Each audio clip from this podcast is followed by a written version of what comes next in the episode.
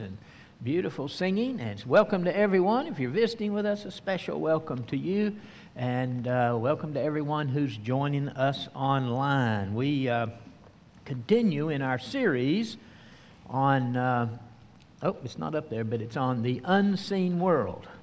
And we've looked at God, angels, Satan, demons. Now we're in those unseen abodes. Where do people go for eternity? Where does a disembodied soul go tomorrow if they die, and so forth? And so we're looking at those great truths. So we're back in Luke chapter 16, you see, so you can be turning there if you like. I've got two announcements to make. One is we have some people who are joining the church on February the 12th, and that's 2 weeks from today.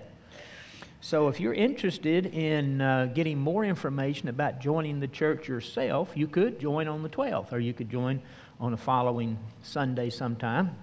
There is a sign-up list. We've got a sign-up list at the Welcome Center.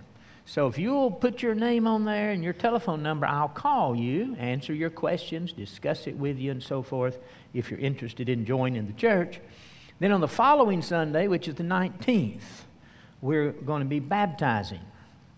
And if you're saved and you've never followed the Lord in believer's baptism, this would be a good time to do it. So there's a sign-up list as well at the Welcome Center.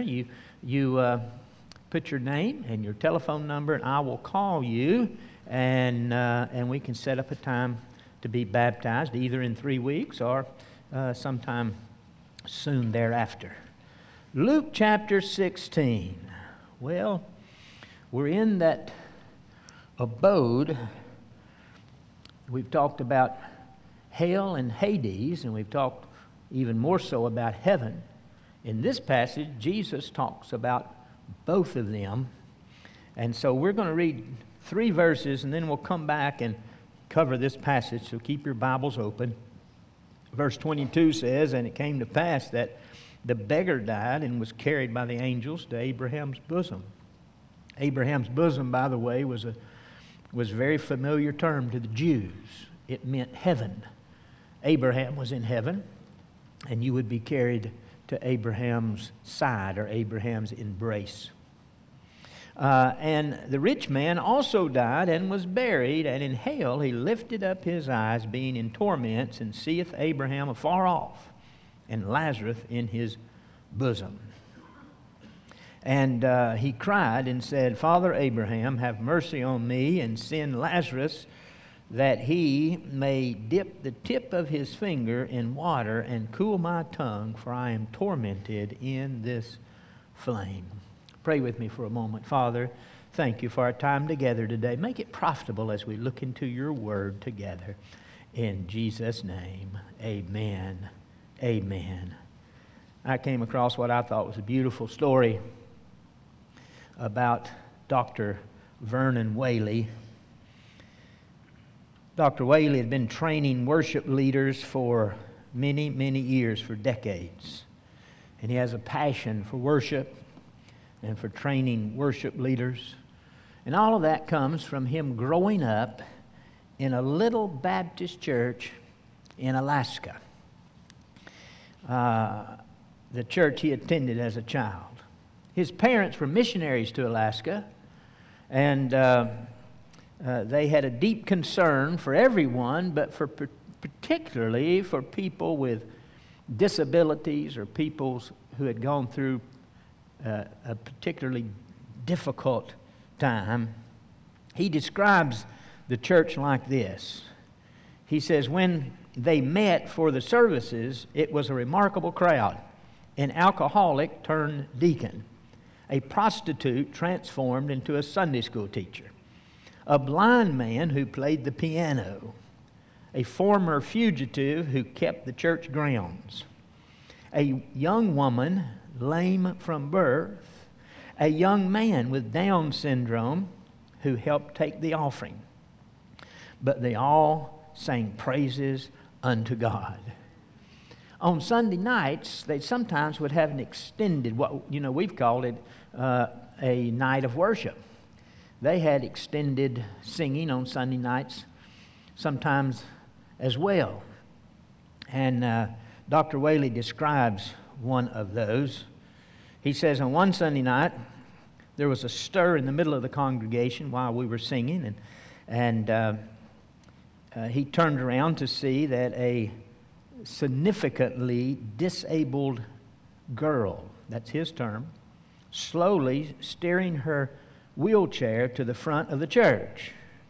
The converted alcoholic got up and helped her roll to the front of the pulpit.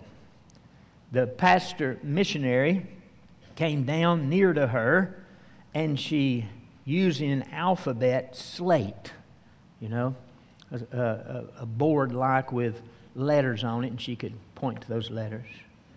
And using that alphabet slate, she said she wanted to sing a solo. She wanted to sing Amazing Grace. Well, the pastor said, sure. And the blind pianist struck up a tune for Amazing Grace. And the girl began, now these are his words, she began to groan and have moanings in time with the music. He said, and I'm quoting, I was not able to clearly understand a word she sang. But somehow, the music and the articulation of words did not matter.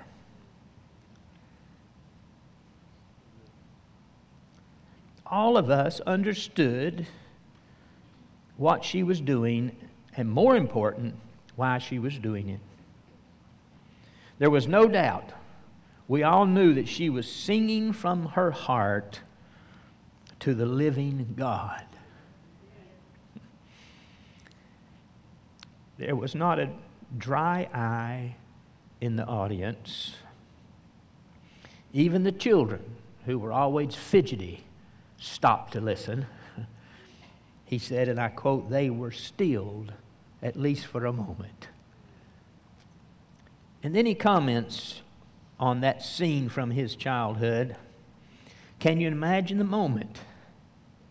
Tens of millions of us join the tens of millions of angels. All of our disabilities gone, all of our problems solved, all of our burdens lifted, and we lift our voices in a choir of billions and sing of God's amazing grace. Amen? That's coming for believers like you and me. That's coming one day. We're going to sing with the angels and with the saints, and we're going to sing on the great topics like amazing grace and the blood of Christ. And there'll be a great number there. In Revelation chapter 5, we have a little glimpse of that singing, and it says they sang that they worship the Lamb who was slain, and they sang who he has redeemed us by his blood out of every kindred and tongue and people and nation, and the number was 10,000 times 10,000 and thousands of thousands on top of that. In chapter 7 it says, a great multitude which no man could number of all nations, kindred, tongues, stood before the throne and before the Lamb, and they sang with a loud voice, salvation to our God, who reigneth upon the throne, and to the Lamb. And then one more, and that is in Revelation chapter 19, we get another glimpse into that heavenly choir. And it says that I heard, as it were, a great multitude, and as the voice of many waters. I always think about Niagara Falls. If you've ever been to Niagara Falls, that sound is deafening. It's mighty waters. That's what the singing in heaven sounds like. Mighty waters and the voice of mighty thunderings. And they're saying, hallelujah, for the Lord God omnipotent reigneth. Let us be glad and rejoice and give honor unto him. Amen? What a scene. What a sight. And you and I who are redeemed will be there on that great day. Jesus speaks about heaven here. And he uses the term Abraham's bosom. He also speaks of hail. And we talked about this last week, about the two words. I'll come back to that. I want to say this. I know hail is not a pleasant subject. It's not a pleasant subject for you to hear. It's not a pleasant subject for me to preach on. But many years ago, nearly 50 years ago, as a young preacher, I said to the Lord, I would preach the whole counsel of God, all of the Bible, all of God's Word. This is a part of God's Word. Now, I know there are some preachers who jump up and down and holler and preach on hell every Sunday. I'm not one of those. But hell is part of God's Word.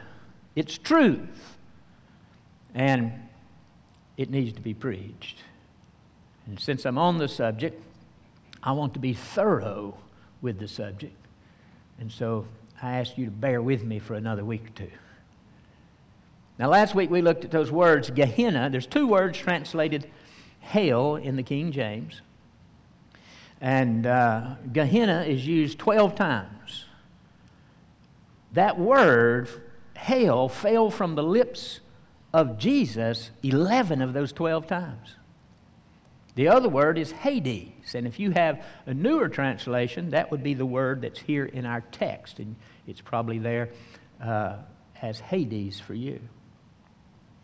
That word is used 11 times in the New Testament, and 4 times it fell from the lips of our Savior. So 15 times Jesus spoke on hell, Hades, and used these terms. Now, there is a third word. I haven't even mentioned that yet, but we're going to look at it at a later time. It's only translated hell one time, and that's the word Tartarus, and we'll come back and look at that later.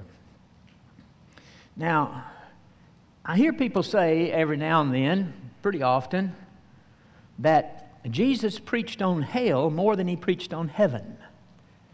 Well, that's a strong statement. I'm not sure I agree with that statement. Every time Jesus spoke about eternal life, and he spoke about that quite often, every time he spoke about eternal life or everlasting life, he was really talking about heaven, because that's where we're going to live out everlasting life. That's where we're going to live out eternal life. So he spoke about heaven a lot. He spoke about hell too, because they're both so important. Stillfaith.com came up with 149 verses in the Bible about hell. Now, the word hell is only used in the New Testament 23 times, like we said. Some translations translate 11 of those Hades, which is not bad at all. And so, only 23 times, but sometimes the terms like this are used. A fiery furnace, a place where there is weeping and wailing and gnashing of teeth. The word hell is not actually used in many passages that talks about hell. The same is true about heaven, by the way. We know that Jesus is talking about heaven here, and the beggar who went there, but the word heaven is not used in our text. The phrase Abraham's bosom is used. And so, references to hell are at least 149. This one website found that many references to hell in the Bible. Now, there are some words that overlap. For instance, in Greek and Roman mythology, they use the terms Hades and Tartarus. Those words are in the Bible as well. But they're just overlapping terms, the concepts, the truths, and of these places are different. Just like in world religions today, every world religion would use words that would overlap, like love and sacrifice and dedication and wisdom and so forth and faith. But they mean something different in the Word of God. So what we're talking about, I don't want you to confuse what you've heard and seen and so forth about mythology with what the Bible teaches. I'm simply telling you what the Bible teaches. So it's Hades and Tartarus from a biblical teaching and not from a mythological teaching.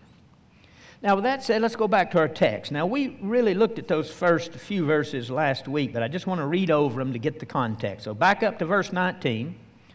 There was a certain rich man, which was clothed in purple and fine linen and fared sumptuously every day. And there was a certain beggar named Lazarus, which was laid at his gate full of sores. Laid there, notice he was probably crippled, we would assume, since he was laid there. Apparently by somebody else who laid him down, helped him get there. And he was full of sores. Verse 21, and desiring to be fed with the crumbs which fell from the rich man's table, moreover the dogs came and licked his sores. And it came to pass that the beggar died and was carried by the angels unto Abraham's bosom, or heaven. And the rich man also died and was buried, and in hell, or Hades, as we pointed out last week, he lifted up his eyes, being in torments, and seeth Abraham afar off, and Lazarus in his bosom. And he cried and said, Father Abraham, have mercy on me, and send Lazarus that he might dip the tip of his finger in the water and cool my tongue, for I am tormented in this flame. Now, that's how far we got last week and in this story. Now, again, this is in parable form. Some people, scholars, have argued that it's not a parable, but it's a true story because in no other parables of Jesus are proper names used. And here you have two, Lazarus and Abraham. And so, since Jesus is the sovereign of the universe and has seen everything that's ever happened, it's very likely that this is a true story that happened, and he's telling this true story, but he's telling it in a parable form to teach us, to contrast heaven and hell. Now, again, last week we emphasized the rich man wasn't going to hell because he was rich, of course, and the beggar didn't go to heaven because he was poor or sick.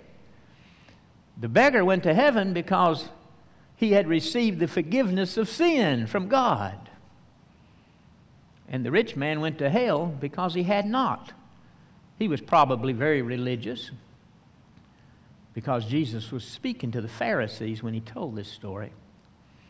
But he had never received the forgiveness of sin. So, we come to verse 25. How did Abraham respond to this request? But Abraham said, Son, remember that thou in thy lifetime receivest good things, and likewise Lazarus evil things, but now he is comforted and thou art tormented. And beside all this, between us and you there is a great gulf fixed, so that they which would pass from here hence to you cannot, neither can they pass to us that would come from there, from thence. And so he responds by telling him, Lazarus can't go to you with a drop of water, and you can't come to us to get any water or anything else. When you die, your destiny is fixed, and there's no travel between the two destinies. And we see that here. I know some people teach that if you're somehow good enough in Hades or hell, and your kinfolks offer up enough prayers and give enough offerings, they might get you out of hell and into heaven. But that is, of course, biblically untrue. And the truth here is that you can't pass from one to the other.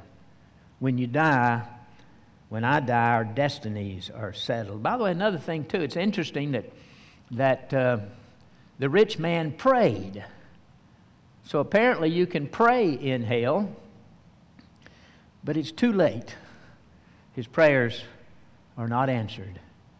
But if you're still alive, it's never too late. Amen?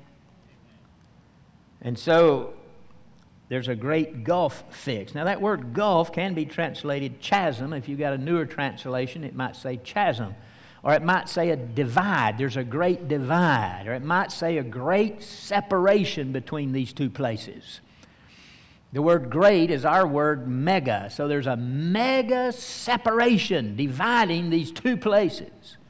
Now, I'm going to come back and talk in detail in 2 weeks about this divide here, this apparent divide.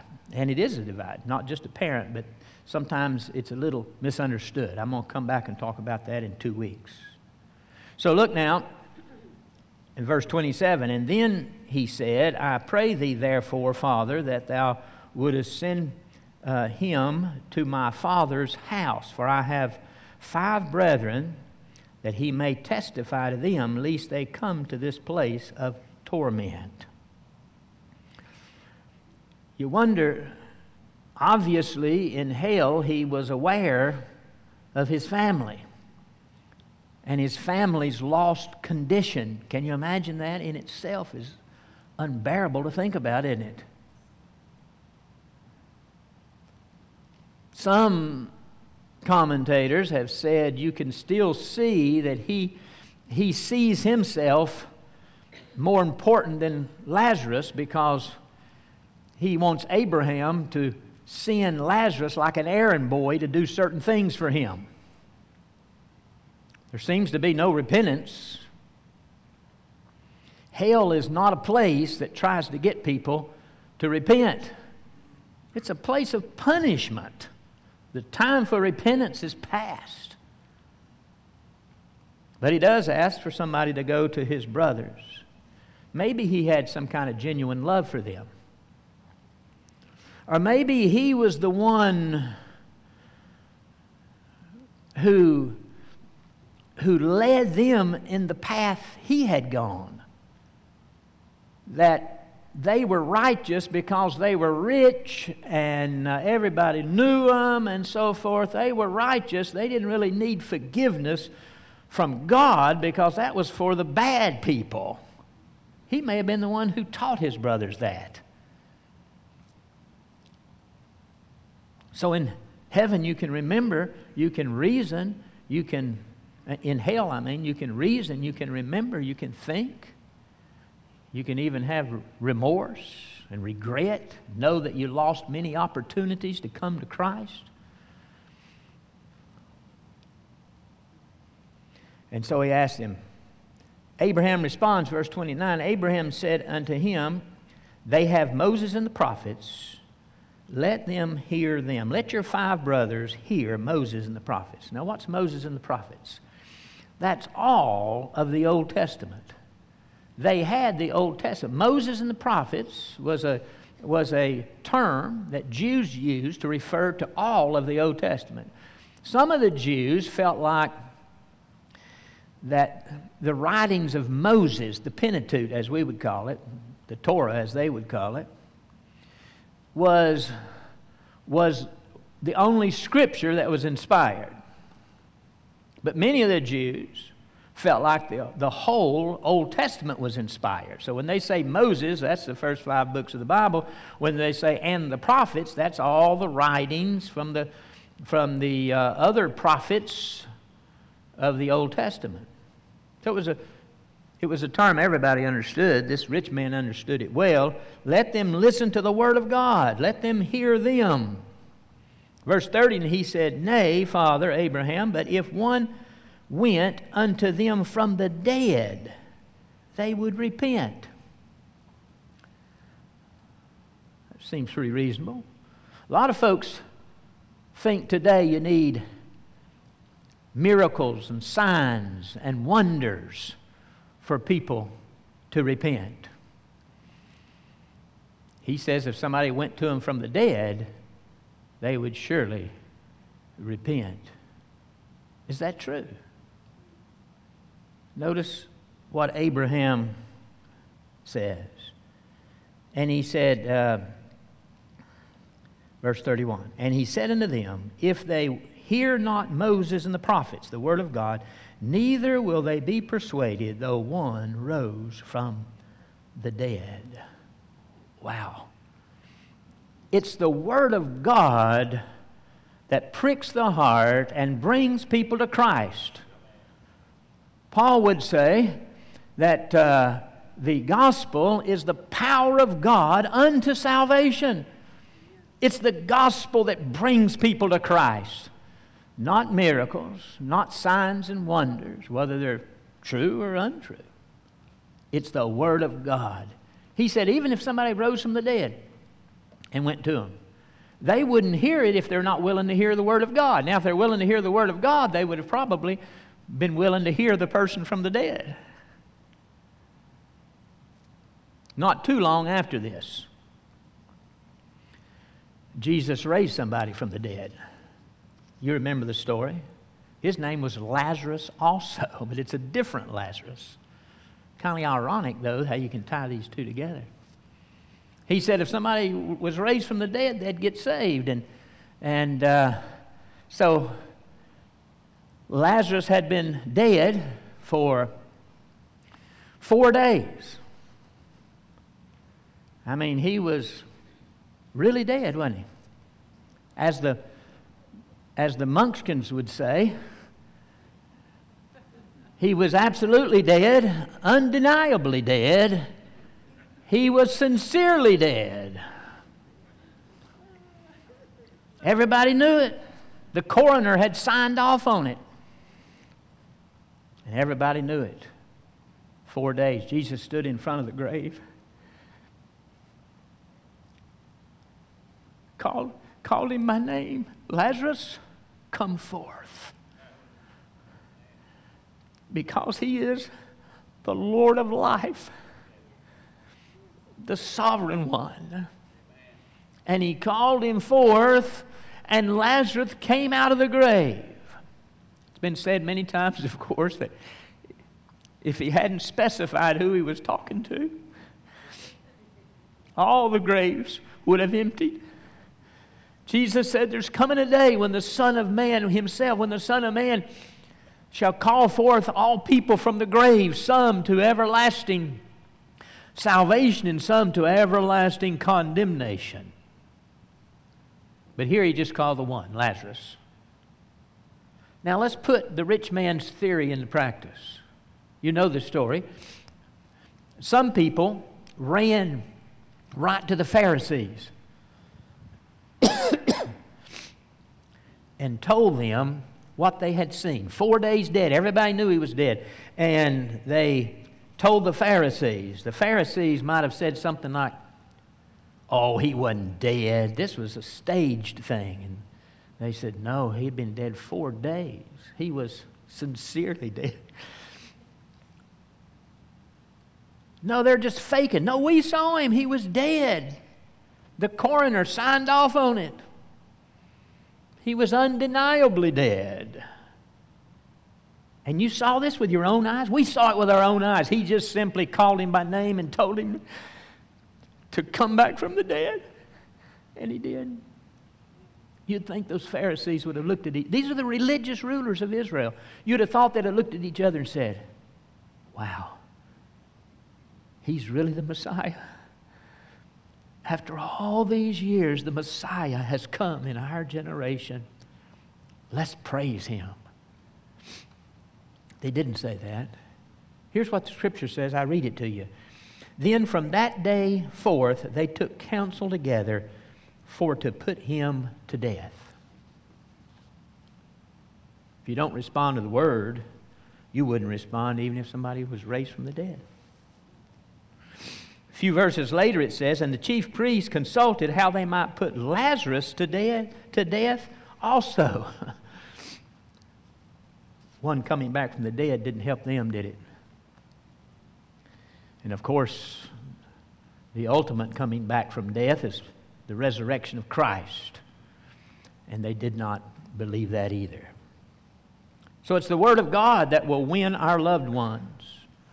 It's the Word of God that people have to respond to with an open, listening heart to come to Christ.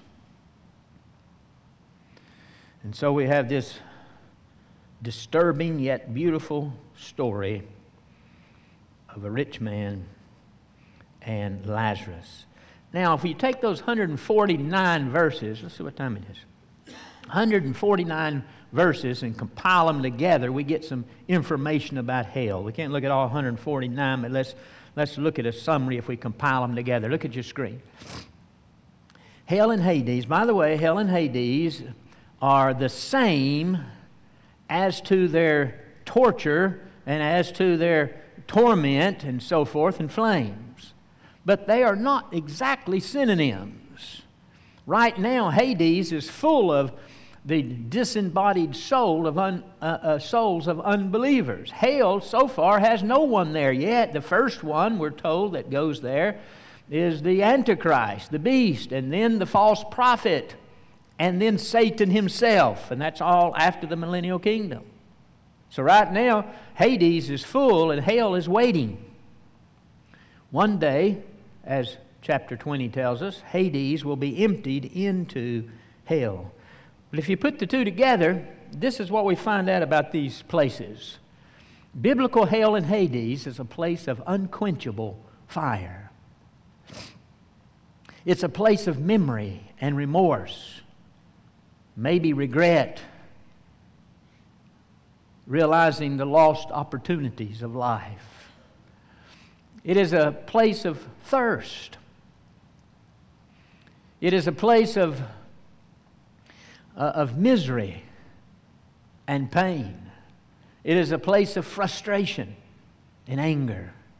It is a place of separation. I know you've heard it. I've heard it. I used to be a construction worker, a carpenter by trade. I've heard it many, many times to people I was witnessing to. I don't mind going to hell. All my buddies are going to hell, and we're just going to have a big card playing and booze drinking and just have a good old time when we get there. Not so. It's a place of separation from God, separation from family, separation from friends. It's a place of undiluted divine wrath. That verse says God's wrath is poured out without mixture, without watering it down. It's a place that will last for all eternity, forever and ever, as the Scripture says. It is a place of weeping and wailing and gnashing of teeth. It's a place of outer darkness. And then it is a place originally prepared for Satan and his angels, his fallen angels, demons. Not for you and me. God never prepared hell for human beings. People say, how could a loving God send people to hell? He doesn't. He's made every opportunity for every man and woman, boy and girl to be saved and come to the knowledge of the truth, like we looked at as we were closing. But let's look at this verse this morning as we close. God is not slack concerning His promises. Now, the context here is that He's talking about the second coming of Christ, and that in those last days, people will scoff and mock and make fun of that promise and say, oh, the Bible's been saying that all these years, and Jesus hasn't come back. But He's coming, isn't He? So He's not slack concerning His promises, but is long-suffering to us. To us, we're not willing that any should perish, but that all should come to repentance. So notice the underline. The Lord is not willing any should perish, but that all should come to repentance. Again, all means all, and that's all it means. All. God wants every one of His created creatures to receive forgiveness and go to heaven. He's already done everything you need. Jesus went to the cross, paid the price, rose again from the dead, lives right now, and if you will come to Him and call on Him, He will forgive your sin and give you a home in heaven. What about believers? Well, the biblical teaching about hell ought to make us very thankful we're not going there, amen? We ought to be thankful for the cross and for the blood and for the forgiveness of sin and for a home in heaven, and we ought to verbalize that often to the one who redeemed us by His blood. Amen? Amen. Be thankful. Bow with me, please. Maybe you're here and you'd say, "Preacher, I've never received Christ as my Lord and Savior. I want you to pray for me." Now, no one's going to come to you or embarrass you, but I want to pray for you. You'd say, "I've never received Christ as my Lord and Savior. Pray for me." Would you slip your hands up right now, anywhere, across the building, anywhere? Hold it up long enough for me to acknowledge it. Anyone? I wonder, as a believer, you'd say, "Preacher, I'm not as thankful as I should be. And I want you to pray for me that I'll be even more thankful going forward from this day. Thankful for the blood and for the salvation that is in Christ. Thankful to Christ Himself for going to the cross and then redeeming me. I want you to pray for me that I'll be more thankful." Would you raise your hand in the building today? Yes, hands are everywhere, all over. My hand's up as well. Father, thank You for the truth about heaven. Help us to be thankful that we're not going to that terrible place called hell. It's not because we're good, it's because You're good and You have redeemed us. Help us to be thankful, we pray. We give You praise for that. In Jesus' name, amen. Amen. Stand with me, please.